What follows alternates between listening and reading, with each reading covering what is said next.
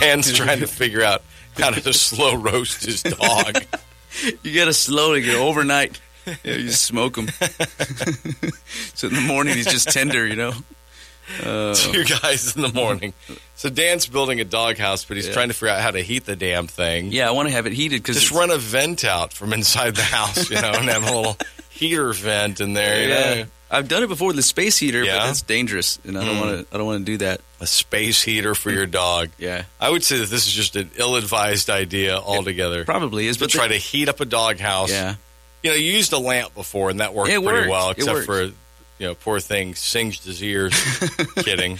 See, it was at the very top of the doghouse, and so it worked. But the The heat rises. yeah, the heat stayed up, so the There bottom you was go. cold. So I wanted to put the light on the bottom, but I didn't want her to burn herself. Huh.